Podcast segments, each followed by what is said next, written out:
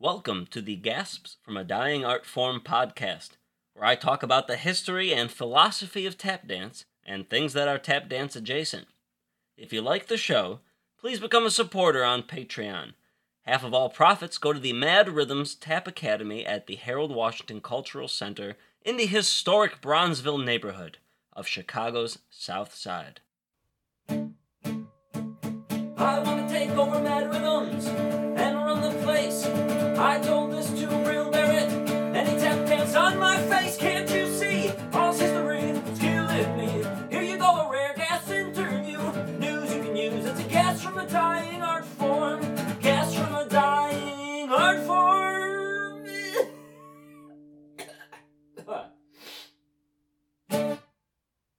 Hello, and welcome to Gasps from a Dying Art Form, a podcast talking about tap dance and the tap dance adjacent. I am your host, Tristan Bruns, coming at you from the beautiful south side of Chicago, in the Bronzeville neighborhood at the also beautiful Harold Washington Cultural Center, where I tape this podcast. And today's a rare episode because I will have a guest. Usually it's just me reading from a script.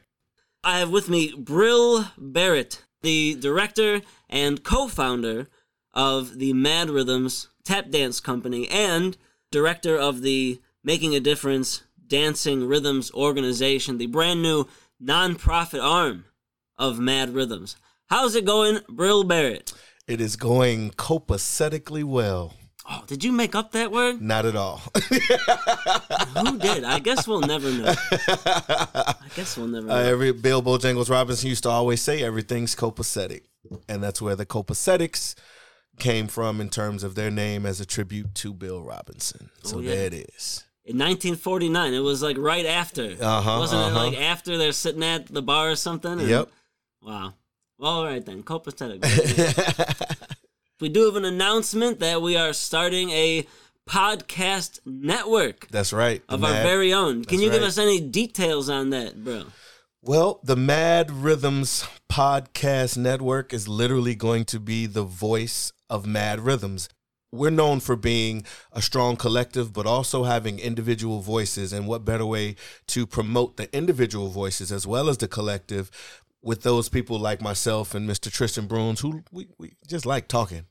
And so the podcast uh, network, the Mad Rhythms Podcast Network, is a way for us to promote the different ideas, ideologies, and just I don't know, just we love talking tap. And these conversations happens happen a lot of time behind closed doors. So now they're just gonna start happening more and more out in the open. So Tristan's already been hitting you with with with this podcast, and y'all are tuning in and getting to know him and his involvement and connection to the tap world, and through that his involvement with Mad Rhythms. So next I'm gonna drop a podcast. I was actually supposed to drop mine first, but you know, procrastination is more than just a word. Well, you're you're a, a very busy guy, and for whatever reason, I'm much less busy. I don't know why. I don't know what could it be. but yeah, so uh, but anyway, I mean that's the that's the juxt of it.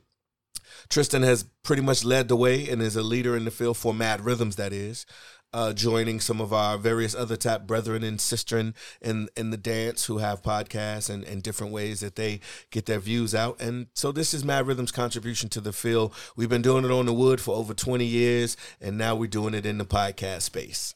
And hopefully we'll do that for 20 years. And I think that there is value to it because I've explained this to like I think the other podcasters like at different times. But the value to me, well, I never had a thought to do a podcast. You know, it seems like there's a lot of work setting up the equipment and stuff. We can talk about equipment later. but during the pandemic, Uh huh. that kind of took the place for me Uh huh. of hanging out with other tap dancers. We had we would have our weekly meetings. For those of you who don't know, I don't know how you could know, uh, but we still met during the pandemic. That's Mad right. Rhythms met every week. Sometimes we would share steps over Zoom, but often not because that's kind of terrible. but we would meet every week and catch up and see how everyone's doing. So that I always really looked forward to that. Mm-hmm, Uh, but in the interim, listening to to Travis on Tap Love Tour, listening Uh-huh. to Rick, and uh, have tap shoes will travel. That one even even better than Travis's during the pandemic because it really is just people like like shooting the shit. you know? and uh, but so it, you could kind of inject yourself. I was just telling Richie Miller Uh-huh. this story. Okay. Uh, Richie Miller from uh, uh not Miller, sorry, uh, Richie Milan. Oh, oh, oh, yeah, yeah. Not Richie Miller. He's doing. They got their show going up. The show is happening right now. The humbug. Yeah, yeah. Yeah, yeah, we watched it. I, I got to see him at the Minneapolis Tap Festival. Okay, okay. Uh, they're the Twin Cities Twin Tap Cities Festival Tap Fest, yep, in right. uh, Minneapolis. uh, I was performing there with uh, Devon Suttles uh huh. Uh huh. and in his work. Uh, Devon also a member of Mad Rhythms, That's it. That's it. And uh, yeah, I got to talk to uh, Richie Milan. Uh huh. He bought me a fish and chips and a beer, which is at Gluek's. It was very kind of him. But I got to tell him this that like some of my favorite episodes was Oslin and uh, Milan. Uh huh. Yeah, some of my favorite ones were listening to them talk because they're close friends who grew up dancing together. Mm. So just it felt like sitting between two people talking shop that have known each other forever. Uh-huh. So that did a lot for my psychology. Right, I right, didn't right. listen to Rick's until he was already like a number of episodes in. Uh huh. So like every other day, I could just kind of like sit down, have my coffee, and just have a conversation with two people. Yeah, that's cool. That's cool. and then cool. my wife, uh, my wife Kate, would say from the other room, like, "Who are you talking to?" Because someone would say something. You know how in like dance competition, I'd be like, "Right," she'd be like, "Right who?" oh, nothing, nothing. Sorry. So you know, uh, what I mean to say is, I, I think that there is value in in doing this project because it had value for me. mm-hmm. You know, it just psychologically helped me to to talk to someone. No, that and that's that's that's a valid, a very valid point and valid thought. But I think also this has value on a on an even wider scale is because you know part of the problem we're having in tap, the issues that we're having, some of them stem from wrong information. And a lot of times the information is in books, and the only people who have decided to write those books are the people who've decided. And sometimes it's from a scholarly thing, sometimes it's from a, whatever those reasons are. But with that being said, a lot of the true historians in the dance have never written a word. And so a lot of times, and by a lot of those masters that were with us having now passed on, then we've lost their stories. So I think this is a way to also ensure that for future generations, they've got our stories. So you can say, well, Bril said this, or Tristan said this. Well, go back to that podcast when they were talking and, and verify what that is. And then you've got it straight from from the horse's mouth, as as they say. So I think historically, these podcasts and the things that we do to tell our stories this way will also help future generations preserve the art form of tap. Oh, and they they serve as a great reference because Mm-hmm. I mean, you look at what Travis and uh, Rick and Nico, Nico Rubio has Mm-hmm. Uh-huh. his Shuffle Live Productions, um, Real Talk Tap Talks, Yeah, and yeah. Uh, and he's got some great interviews Yeah. there. Like his, he's got a two-parter with Trey. It's like Yeah. It's like almost four. It's like four hours long, but it's like an in-depth. You know, if you Uh-huh. could edit that sucker down, put visuals to it, just old pictures that Trey's mom probably's got sitting around, and make like a documentary out of it. Uh-huh, I mean, uh-huh. they're they're very valuable in that they are of the time. Yeah. it's not someone else telling their story from a hundred years in the future, right, right. which is right. kind of how we know a lot of yeah, yeah, some great tap dancers. yeah. Absolutely, absolutely. No, man, I'm in agreement. I think this was this was just a natural thing for us. So Mm-hmm. I'm glad we're doing it. I'm glad you. I'm glad you got the ball rolling. And Well, yeah, I mean, really, again, I said I didn't plan on doing a podcast, and really the deciding factor is Uh-huh. in that you have set up here in the in the offices at Mad Rhythms HQ uh huh, uh at the HWCC uh huh. This amazing podcast booth. I mean, we've got the nice RodeCaster box, which is idiot proof, obviously, because here we are. You know, we got a nice uh, monitor to, to read our stuff off of. We got speakers for playback. We've got like four microphones. Yeah, yeah. Mm-hmm. Four good microphones. Uh, you just bought, what did you just buy? I just bought a new monitor because right now, uh, what we're using as a monitor is just a tablet, Right. uh, um, on a mount, on a desk mount. So now I gotta, I'm gonna run the tablet through this. Uh, it's a 27 inch, I think, ultra wide monitor, just so that because the next step from the podcast is also going to be where we record and do video and and then our YouTube channel starts to grow with the visual versions of the podcast that we do. Oh yeah. If you're not hip to the Mad Rhythms YouTube channel, I recommend getting on there, hit that subscribe button There and it that is. and that little dingle bell that's in the corner. I don't know what that does, but I know that it would be good if people hit that. Well, that bell allows you to be alerted when Mad Rhythms post something, and if you hit it twice, it it it makes sure that you're alerted every time we post something. So if you want to keep up with Mad Rhythms, hit the bell, hit the like button, hit the subscribe button. You know what to do. See, I was kidding. I did know what it was for, but then I didn't know you could click it twice. So, so I actually didn't know. The first one I was being funny, but now I'm telling the truth. So I did just learn that just now. Such is our relationship, Tristan. Such is our relationship. Oh man, how how how long, how far back? I like we like to play this game every year. That's how you know when you're getting a little older when you like Oh, to play this game. So how long have we known each other? What do you think? Uh, well, you said you started coming. You came to classes before you were ever a professional. So I don't. I'm trying to think, man. This has to be if Mad Rhythms is 20 years old. You, I've probably known you somehow, maybe 15 of those years. I would say maybe 15. I remember, I feel like the first time, if it wasn't at one of them old Chicago tap festivals, I the first time I remember meeting you and Trey together Uh huh. was, I want to say I was 13, maybe 14, maybe 15, somewhere in there. So more than 14 years, because I'm 36, Uh huh. right? So 30 would be like 15 years. So Okay, it's, it's okay. like 20 something years. Oh yeah. But you and Trey were doing like a two man operation at the the Wyndham Hotel, just off of Route 355 and like just shy of Butterfield Road. it's literally like where I grew up. Oh wow. Wow. It's like it's like right. oh, it was for one of those. Um, was it CNADM? I don't know, man. It was one of those. One of it was a. It was a. a I think it was a convention, a dance convention, but it was a local one. It was a Chicago one, Mm. I think. But keep going. Keep going. Well, I just remember that my mom found out. Oh, we got two uh, tap dancers out here. Uh huh. Uh, and I was I love tap dancing, so that was the first time I saw the Condos rudiment, Uh, just uh. like that basic rudiment. Uh-huh, and I remember uh-huh. just like this is so hard. I'm never gonna be able to do it. and now I'm al- I've almost got it. So, so A you know, little over twenty years, and you almost got it. That's about right. That's that is the story of this dance. There's always one more notch on the metronome. Man, man.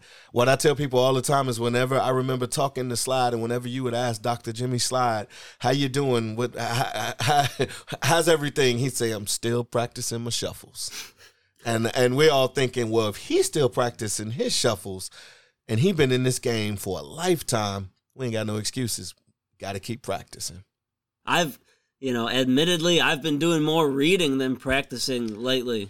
But that's practicing too. That's, I mean, I think learning the culture and history of this dance goes right along with learning the dance. It is how you completely become a tap dancer. I was watching something on YouTube the other day and it was about hip hop and it was B boys sitting around talking. And some of the old school B boys were talking about the early days and they were saying learning the history is part of the culture of hip hop. Like they talk about the five or six elements of hip hop, culture being one of those. I think it's the same with tap. I think, and if you really want to be a tap dancer, then you got to learn the culture and the history. So what you're doing now, and I think it's no particular order. The way the way you have fallen in love with the culture and history has come on the backside of you learning to fall in love with the dance itself. But now it's enhancing your love of the dance. It's funny you say that because growing up in school, uh-huh. I always felt really dumb. Like I always felt like really stupid because I just could not concentrate on any of the reading or Uh-huh, uh-huh. you know any the math no good, science no good. And so, you know, what do you think? You're like, "Oh, I'm just like I'm just not smart." mm. or something, right? That's Uh-huh. why like tap dance is a good career because it's physical, you know. Uh-huh. You can just put in that time on the wood and, and you'll achieve something. Right, right, You know, right. At least good enough to make a living teaching classes or whatever. Absolutely. The first time I found out maybe I wasn't a complete Dumbo, Mm-hmm. right, was when I did like beer brewing Mm. as a uh, hobby. In the bathtub, right? Well, you know, I wasn't allowed doing the bathtub so much. Toilet brew, toilet brew. That's where. Oh, that's good prison wine, prison wine. Yeah, it's really up to the yeast you use, I guess. Right? It's just barley instead of grapes. But yeah, same kind of toilet idea. But that's when, you know, it was like, how do you get this recipe just right? And Mm-hmm. they'll be like, well, it's not the ingredients. You boiled it too long Uh-huh, or too uh-huh. Well, how do I know how long to do that? Well, here's a book. And if you do this equation, mm-hmm. then you know how long to boil it. The number that comes out is how many minutes you need to boil it. I'm like, well, Uh-huh. Mm-hmm. that's that's very convenient. It's better than like turn the heat on and then off and then measure it, heat on, off, measure it. Saves me a lot of time. Uh huh. And so you you just memorize these equations, and it got to the point where I'm just like, oh, well, you just take like 30 milliliters and like take a sample of that, and then add some calcium to it, and then you get the and then multiply that by 1.83, and then it's like, wow, you're you're doing math, Uh uh and you understand it, and it's useful because it was something I was interested in. uh huh. Uh huh. Right, and same thing with history. I was never really interested in history, Mm-hmm. and then I I read Valis Hill's Tap Dancing America, Mm-hmm. and it would just kind of flesh out the stories I had already heard Uh huh. by going to festivals and talking to people. Mm-hmm. That stuff was sticking in my head, Mm. and I was like, well, there it is. Just like learning math with beer brewing, Uh huh. learning history about uh, through tap dance, just just because it made it interesting. Uh huh. And then through tap dance, I mean, you kind of find your way into every avenue Mm-hmm. that there exists. I mean, yes, of course, there's U.S. history. Well, you know, the people that make tap dance come from outside the U.S., so then you got to go to those places. Uh-huh, you know, uh-huh. Western Africa, Central Africa, Uh-huh. you know, United Kingdom, and there's places in between. Uh huh. in short, like tap dance takes you everywhere. It all folds together. Mm-hmm. So through tap dance now, all of history is open to me. Mm. Mm. I'm interested in it and it sticks because I actually care because it relates to something I'm doing now Uh-huh. and I can put it into my artwork now, whether it's my dancing or my podcasting. Yeah, that's interesting. I've always said that tap dance history is a microcosm of American history. I've been saying that for years. Being aware of things in American history is also how you start to figure in and fill in some of the blanks in tap dance. So I'm with you on that, man. I never set out to be a tap historian or anything close to any of that. And it's so funny. People are like, we know who we need to go to when we need to get the history. And I'm like, yeah, Dianne Walker. and people are like, no, you. And it's just, I fell in love with it because the more I started learning, the more I realized the stuff that wasn't being taught to me. And the more I realized, and again, when you apply it to American history, why some of that stuff wasn't being taught. And I was like, ah, so this is why this makes this sense. Like, like perfect example, uh, peg leg Bates. Leg amputated on the kitchen table because it got caught in the cotton gin machine. Well, if I hadn't studied history and knew about slavery and plantations and picking cotton, and the fact that a black man named Eli Whitney invented the cotton gin, and the reason he invented that machine was so that you know it was it made picking cotton easier. Like i knew all that from history. So then when i applied it to peg leg Bates story and i was like oh that makes sense. So this would explain a lot of that. So just like knowing history it connects. They all connect. What really does it for me Mhm. is Bill Robinson mm-hmm. helping to abolish the two colored rule yeah yeah. in theater, right? If you don't know about that, well, explain explain this, please. Well, and the funny thing is, like, so I've often said, uh, growing up, my mom, I, I, I say was, but is a Black Panther, and growing up from the child of a Black Panther and being very pro-black and very uh, militant in a lot of ways, I never liked Bill Bojangles Robinson because I thought he was smiling, cooning for the man. Like the reason a lot of black people weren't tap dancing in the '60s is because the civil rights movement and the and the black pride and all of that stuff was getting away from tap because that was looked at as a negative. Bojangles was not someone I liked or respected as a tap dancer, which is the weirdest thing you'll probably ever hear me say. But it wasn't until Gregory Hines did the movie, and this is why the history is important, and us telling the history is important. Gregory Hines did the movie Bojangles, and in that, I learned about Bojangles because I was a fan of Gregory Hines. And then after that movie, I started doing more research, like, cause now I'm like, oh, there's a whole nother side to Bojangles that I never learned about initially. And part of that was he was a civil rights activist in a time before that was even a phrase or a saying. So Bojangles refused to go out on stage in blackface. And the time, if you if you know what minstrel shows were, or are, depending on how you look at certain things. If you know what minstrel shows were, Bojangles was in the minstrel shows, and at that time, minstrel shows started with white people wearing blackface to imitate black dancers. That caught on, audiences loved it, and to the point that in order to grow and make that money, they started hiring black entertainers, but putting them in blackface so that the audience would think it was a white person imitating a black person. And so even black entertainers in the minstrel shows had to wear blackface. Bojangles, Bill Robinson, Luther Robinson, if you want to go deeper, was the one who refused to wear blackface. And then at that time, there was a two colors rule, which means there had to be at least two colored entertainers on stage to entertain white audiences. It was thought that one black entertainer couldn't entertain a white audience and so that was another rule. And these were these weren't laws. These were vaudeville rules though. And, and uh, so enough you want to work in this you sign this contract these are the rules and regulations you got to abide by them by them or you don't work. And so yeah bojangles went out there said i'm going out by myself and i'm not wearing blackface. And he reversed those rules because he got a standing ovation. That's you know he was doing the stair dance and that was his thing, and he went out there and first they were gasping and people were silent and they were like and then they fell in love with what he was doing and the rest is history. So like knowing that gave me like the utmost respect for bojangles. And then the other stories start coming out about the mayor why they called him the mayor of harlem and how he used to do all these police benefits. And they touch on it in the movie but like he did he was running himself ragged doing police benefits that they made him they deputized him gave him a badge, gave him a gun, and he ran around Harlem with a badge and a gun as a tap dancer. And yes, he liked to gamble. He would often pull out that badge and gun if he lost uh, in a gambling situation. So it was, you know, but all of that stuff I never knew from the smiley pictures that I saw in the beginning. So once I learned about who he was and his history, I was hooked, man. I was like, man, Bojangles was the man. But then his his image uh-huh takes a turn for the worse. And when you told me this, this blew my mind. I, I gotta tell you, I've probably put in like 200 hours of reading uh-huh. just from this thing you told me.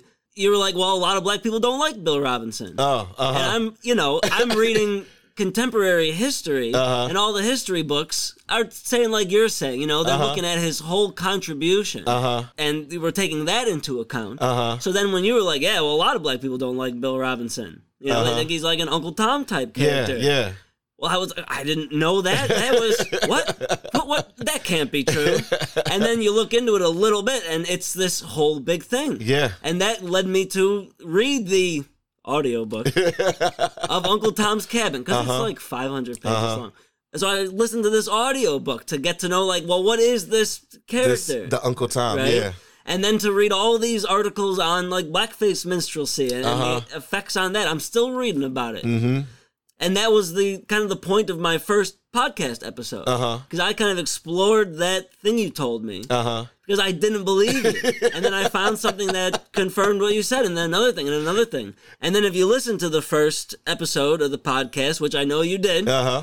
I found that interview from, with those guys talking about, uh, yeah. From another podcast, and they just go into Bill Robinson and tap dance uh-huh. and just tear it a new one. Uh huh and I'm just like, this is like the most offensive thing I've ever heard. Uh huh. For me, it was almost like a real life conspiracy theory. Uh huh. Because you know you see him in the Shirley Temple movies, uh-huh. right? Littlest Rebel, 1935, mm-hmm. The Little Colonel, mm-hmm. I think mm-hmm. also 1935, uh-huh. 36, and you see him kind of feign ignorance about what's the Civil War about. I don't know. Yeah. It's just some people, you know, it'll right, settle right. down. It's no big deal. and you're like, oh, but why could he say this if he did these other things? Uh huh. Uh huh. You know, and then you get really mad at him. Uh huh. You know, even me for a while, I was like, how could you do this, Uncle uh, Bo? Like, uh-huh. what do you? how could you do this to uh-huh, me? You know. Uh-huh. And, you know, there's an article by a, a, civil rights professor, law scholar, Alan Freeman, mm-hmm. where he talks about how like the the American judicial system and mm-hmm. kind of how we think about rights law Mm-hmm. and civil rights in general, there's two versions. There's like a, a, a perpetrator perspective where you focus on what the person did, Mm-hmm. Uh-huh. and there's like the victim perspective Mm. of like why this person is doing this to this person. Uh huh. So that's kind of how I was looking at it. I'm like, how could you do this this thing here? Uh-huh. And not looking at why Yeah. Yeah. he was doing this thing. You know, you look at his whole life. He has to work. There's never a day he's not working. Mm-hmm. Yeah. There's 365 days in a year. He's doing 500 shows yeah. for literally. Yeah. Yeah. Right? So Like- he has to work. This is his only outlet to work. Mhm. We got some of the greatest tap dancing on film ever. So I don't, you know, now I'm flipping my mind again because it's, uh-huh. it's The other thing is living in a system of oppression, the things that you do in order to survive. And so, yeah, I'll say this line about the Civil War, like, you know, whatever that Hollywood tells me I need to say, because that's how I'm getting my paycheck. Like, but at the same time, you dancing with this little white girl is doing wonders for race relations. But you just got to say this ignorant thing about the Civil War. So yeah, it's like I think a lot of us don't even understand what we would do in that position. When that's your what's your that's your that's your bread, that's your daily bread, that's how you eat. But at the same time, you got to say, and I mean, again, we see it all the time. I think now, I think now people do it in this world a little bit. They're a little bit happy to do it. so I don't know, man. I just, like I said, I have the ultimate respect for him because of what he, his contributions, because of the things he did, the stances that he took. But yeah, also I understand why my image was what it was in the beginning. And and again, that's why we got to tell our stories. It all boils back to I feel like if Gregory Hines hadn't done that movie, it might have been a long time before I came around to the understanding of the totality because I think that's it. A lot of times we don't know the totality of our idols, but they're human beings. And so when you start looking like that, it, it helps you have another lens, a better lens to look at your idols, anybody you admire, you love, and sometimes you got to try to separate the artist from the person because they might be a horrible individual but a talented entertainer, and you're like, so how do I? So balance, man. I think we're all trying to find that balance.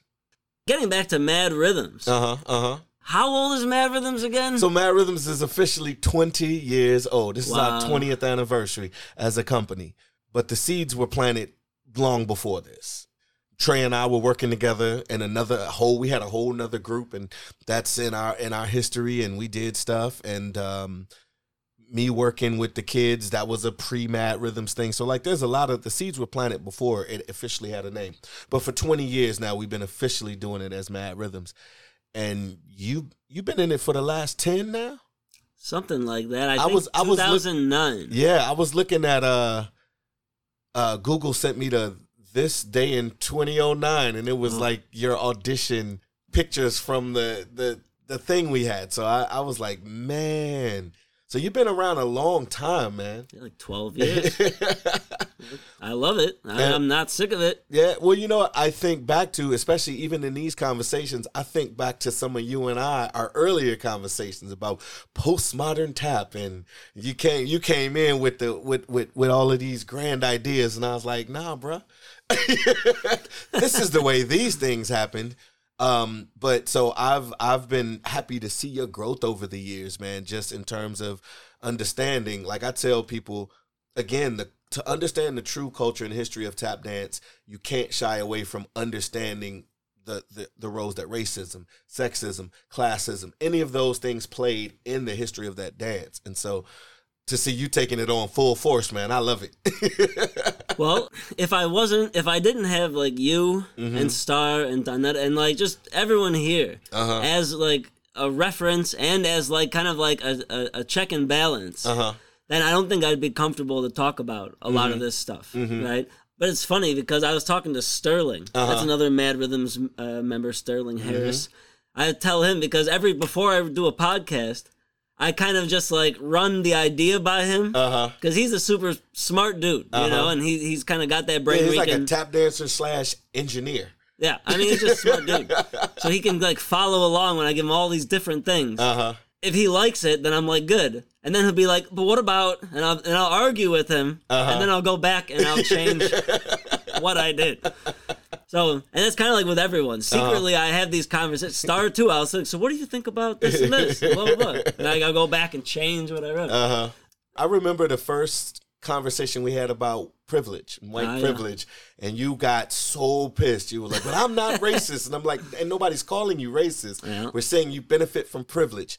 And but again, now you understand what that whole conversation was about. Now you uh, now you can talk on privilege more than anybody. well, ask ask me again. See if see if I have a an answer that is better now.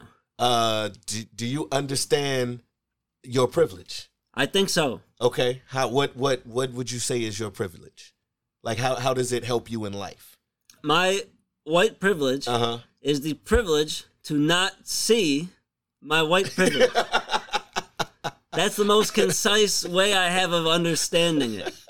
Is that Hey. you can't see it and you don't notice it. Hit. I don't, damn, I don't know which one is the claps. I was gonna say hit the applause on the. No, Oh, no, that's shoot. no. It's, I think it's the green one. Uh, no, no. Maybe the one next to it. Shoot.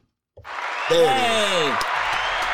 I hope that shows up on the thing. okay, enough of that. um, but yeah, and and that's it. I think a lot of times when we have these conversations, and it's about tap tap history, American history.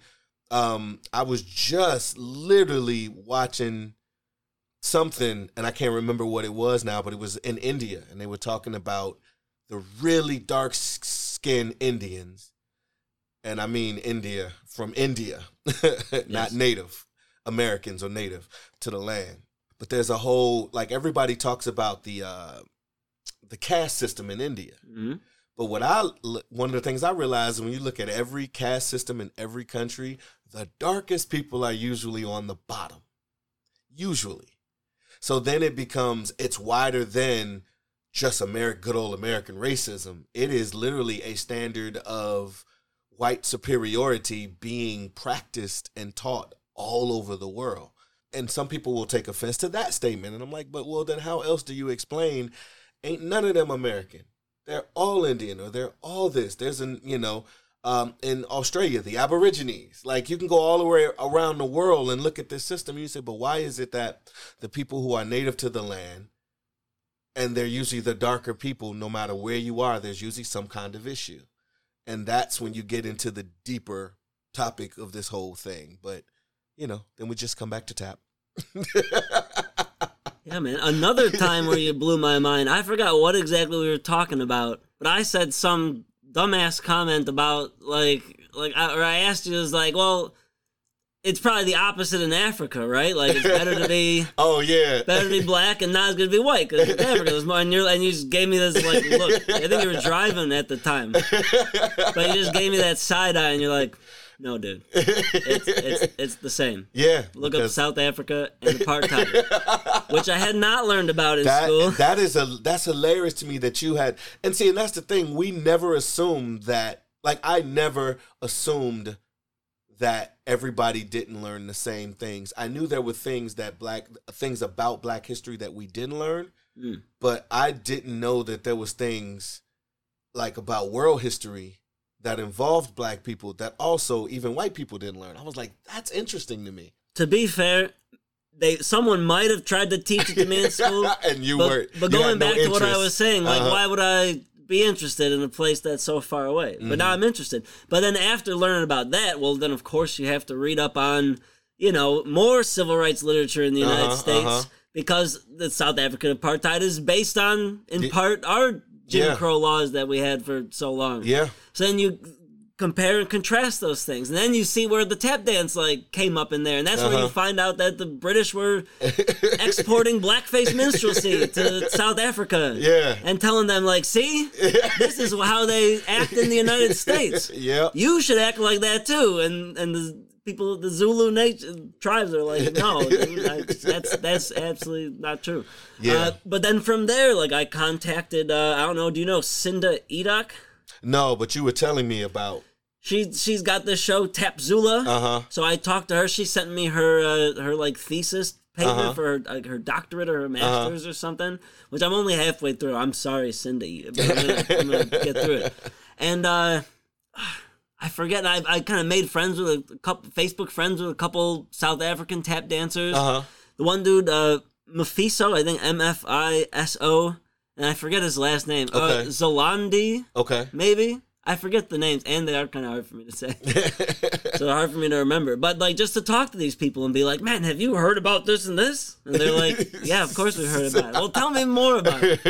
And then this guy, uh, you know, the one guy, Mephiso, f- sent me a bunch of names to look up uh huh. of like Pantsula dancers, Uh huh. and then kind of going back to like the the hi-fi music and like Hugh Masekela Uh-huh, in uh-huh. South Africa, and then kind of what was the dance like then? Tap dance never really caught on Mm-hmm. in South Africa.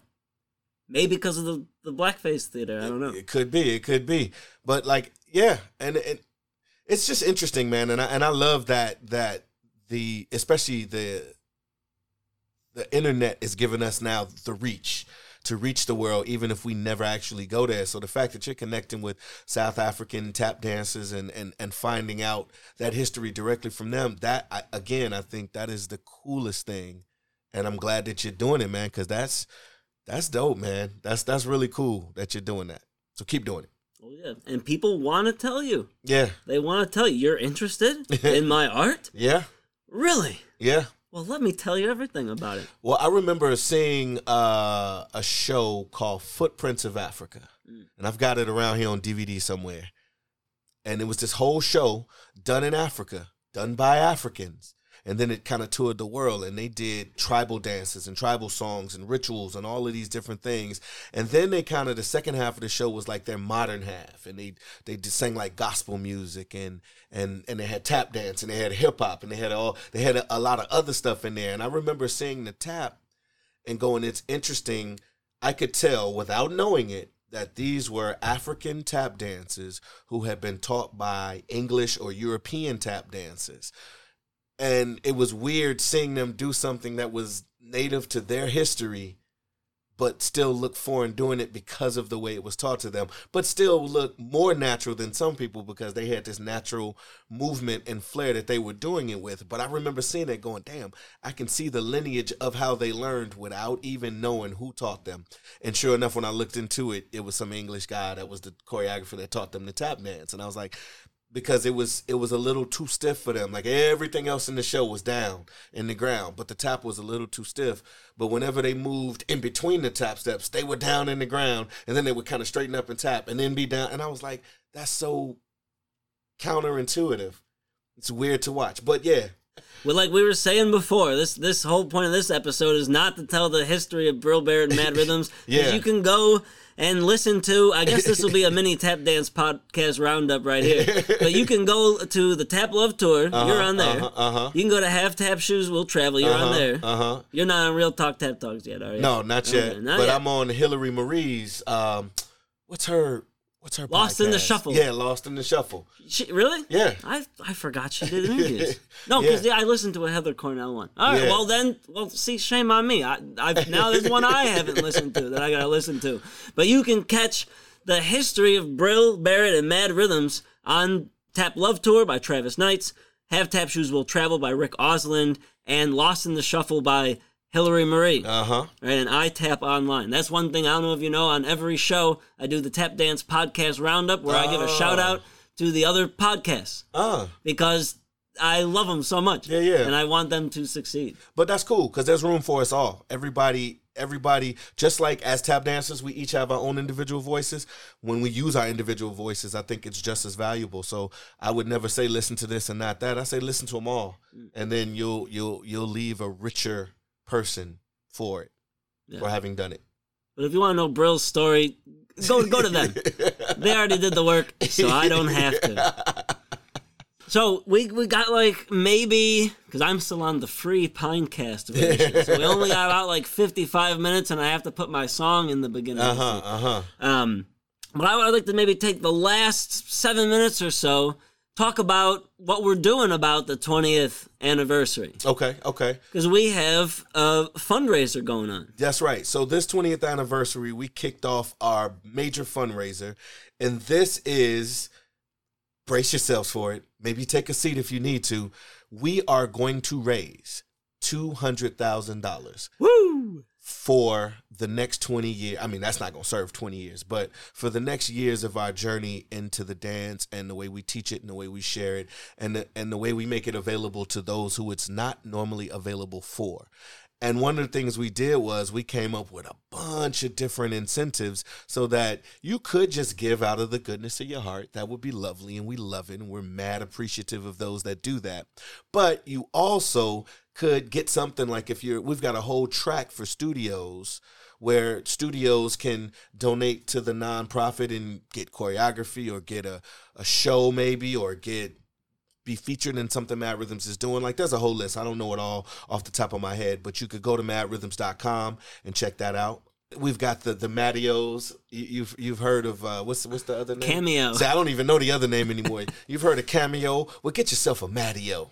And that's where you can, again, for your donation, you can have a member or members of Mad Rhythms give you shouts out on social media, special things, and you know, it's it's a way to connect and and again we've got all kind of incentives uh, from from buttons to t-shirts to to water bottles to towels and more stuff coming on a daily basis. Tickets to shows class cards like we've got all kind of incentives.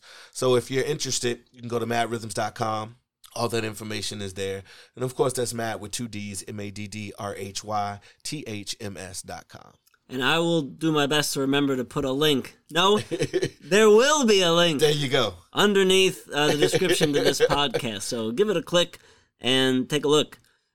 Why, why do we need this? What are you going to possibly do with two hundred thousand dollars. What could you possibly do with that? Just stuff your mattress and just sleep like a baby? Like what do you? Well, I mean, have you ever slept on a pillow stuffed with money? Man, it's a no. I'm just joking. Um, so one of the things, let, let me first start off because you you alluded to this in the beginning of the podcast, and we never really got into it. Yeah. So let me get into it now. One of the first things is like, for example, when the pandemic hit, Mad Rhythms, we had to shut down. We were not considered a a uh, what's an essential business. So a dance school, not crucial to the economy. Although I disagree. The government said, no, we shut down. Classes stopped, income stopped, everything stopped on a dime. So one of the first things I did was, okay, I've got this desk where I sit at and pay bills and handle business.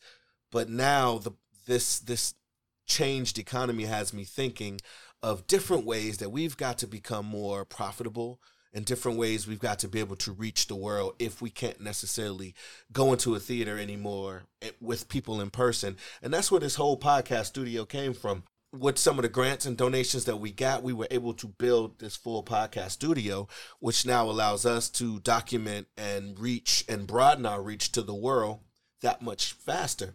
So things like that that was one of the first things. So going forward um our tap floors we got to replace them. We got to get really good tap floors. One of the problems that a lot of the historical tap dancers have is knee and hip problems. Mm. And a lot of that comes especially when you look at the the the legends.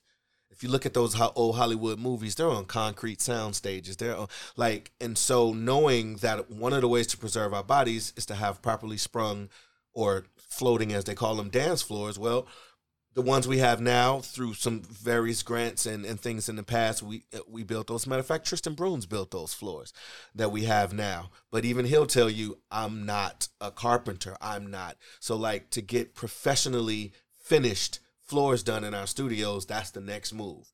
And we want to spare no expense on the floors overall because that's what our bodies depend on. Like bat a year on a bad floor can do more harm than five years on a good floor to your body.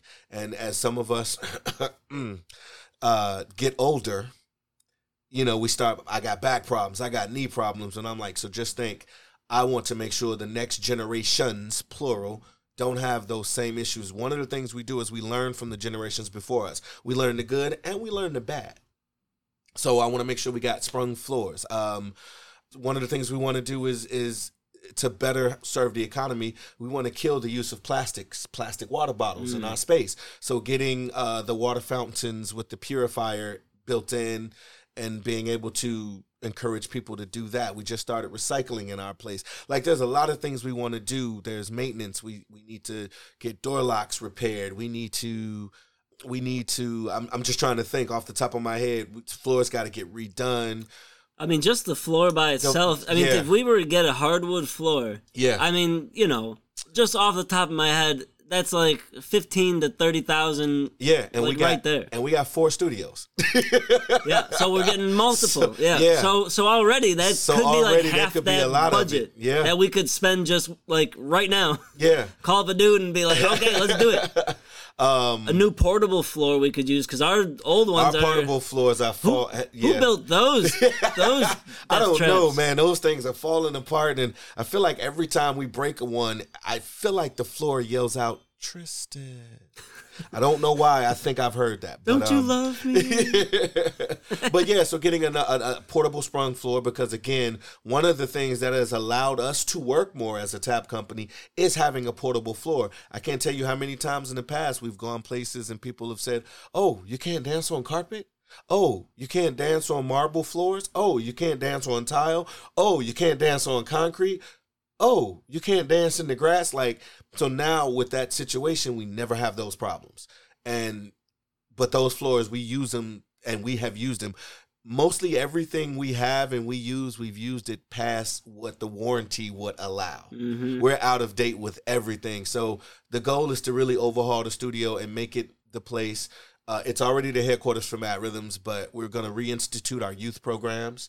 And so, giving more scholarships out to our tap school, allowing more scholarships to our festival that we do. Like the biggest, the biggest thing once we get past structural and and operating changes that we need to make is really keeping this art form accessible to young people because Mm. that's how it grows. That's how you make sure the art form is not a dying art form. Is you make sure that every generation after you at least has the opportunity. You can't force people to be tap dancers, but they got to at least have the opportunity.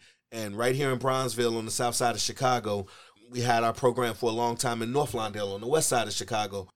We had programs in Englewood. So being able to go into the communities where people think are quote unquote the worst communities and teach and spread the joy of tap in this art form and give young people another positive alternative, that's what this fundraiser is really about. Man, and to speak on that, that was also one of the, the most enlightening things because I used to do all these school shows, Uh-huh. you know, through Chicago Rhythm Project Uh-huh. when we were in BAM, the best name for the second best name for a tap company. Watch yourself. It's it's a good name. I'll, I'm gonna put that on my tombstone. Brooklyn Academy of Music. Books a million. so good. Uh, but but then doing these same school shows, sometimes at the same schools, Uh huh. with you and Mad Rhythms, it's a totally different show. Uh huh. because you really do engage the kids. I mean, if, if you ever get a chance to see Bril work with children, like, because man, I used to watch you at these school shows, and there's like the hardest kid that when I was in charge of being the speaker, Uh huh. I was afraid of that kid. Not like physically, in- well, yes, physically intimidated, but also like, well, what am I to tell him that's to, and you hop off that stage and you go back there and you put hands on the kid and you all but drag him up there and you make him tap dance. And just like that, like magic, every single kid in the whole place, their shoulders relax mm. and their the the sides of their mouths curl from you know a frown into a sm- I mean then everyone just starts the whole place goes nuts. As soon as you get the hardest kid there mm-hmm, mm-hmm. to do the little stamp clap clap stamp clap clap stamp dig dig dig dig dig dig dig. I mean just everybody relaxes. And and one thing I like to say is is again I keep whenever I've I've heard about crime in communities and and negative influences you in those same conversations you hear about the school to prison pipeline uh, they can tell how many prisons to build by the grades of fourth graders. They know right then by school, by how they're doing in school, whether they're probably going to end up in the criminal element of society. So I'd like to say we replace that with the studio to stage pipeline, where kids can come in this building right here in Bronzeville, the heart of a black community on the south side of Chicago, and go from novice to professional without ever leaving their own community. I think that's something that we should that a lot of people don't pay attention to, but it's one of my most proudest moments when you look at, uh, say William and Caleb. Or more more William in terms of coming through our after school program, whereas Alexandria, Andrew, and Caleb all came through our Tap Academy program. So these are kids, they've been in this building tap dancing and learning the art form, and we didn't prepare them just to be good in Chicago or just to be good in this building. We prepare them to be good wherever they are in the world and to and to raise rise to that standard. And that's what we teach, and that's what the fundraiser really helps us to push. Oh yeah, Isaiah. Yeah. Isaiah Harris. Uh-huh. Another uh-huh. guy start, you know, he was a young dude when I first met him, Uh-huh. you know, young real young guy. And now he's done the After Midnight cruise. Uh-huh. He just did the what was it, the Midnight Midsummer's Night's Night's Dream. Dream in, Yeah, in yeah. New York Yeah. with, with Jay Sam and a whole Uh-huh. bunch of great. So again, the proof is in the pudding. tap dance pudding. the tap dance pudding. I- the vegan tap dance. pudding. well, Bril, that's about all the time we got. cool. So stay tuned for a new podcast by Bril Barrett on the brand new Mad Rhythms Podcast Network. I'll keep you updated on that. Mm-hmm. Thank you very much. Thank you, man. As always, respect, Respect the, the dance. dance. nice. I want to take over Mad Rhythms I told this to real merit. Any tap dance on my face can't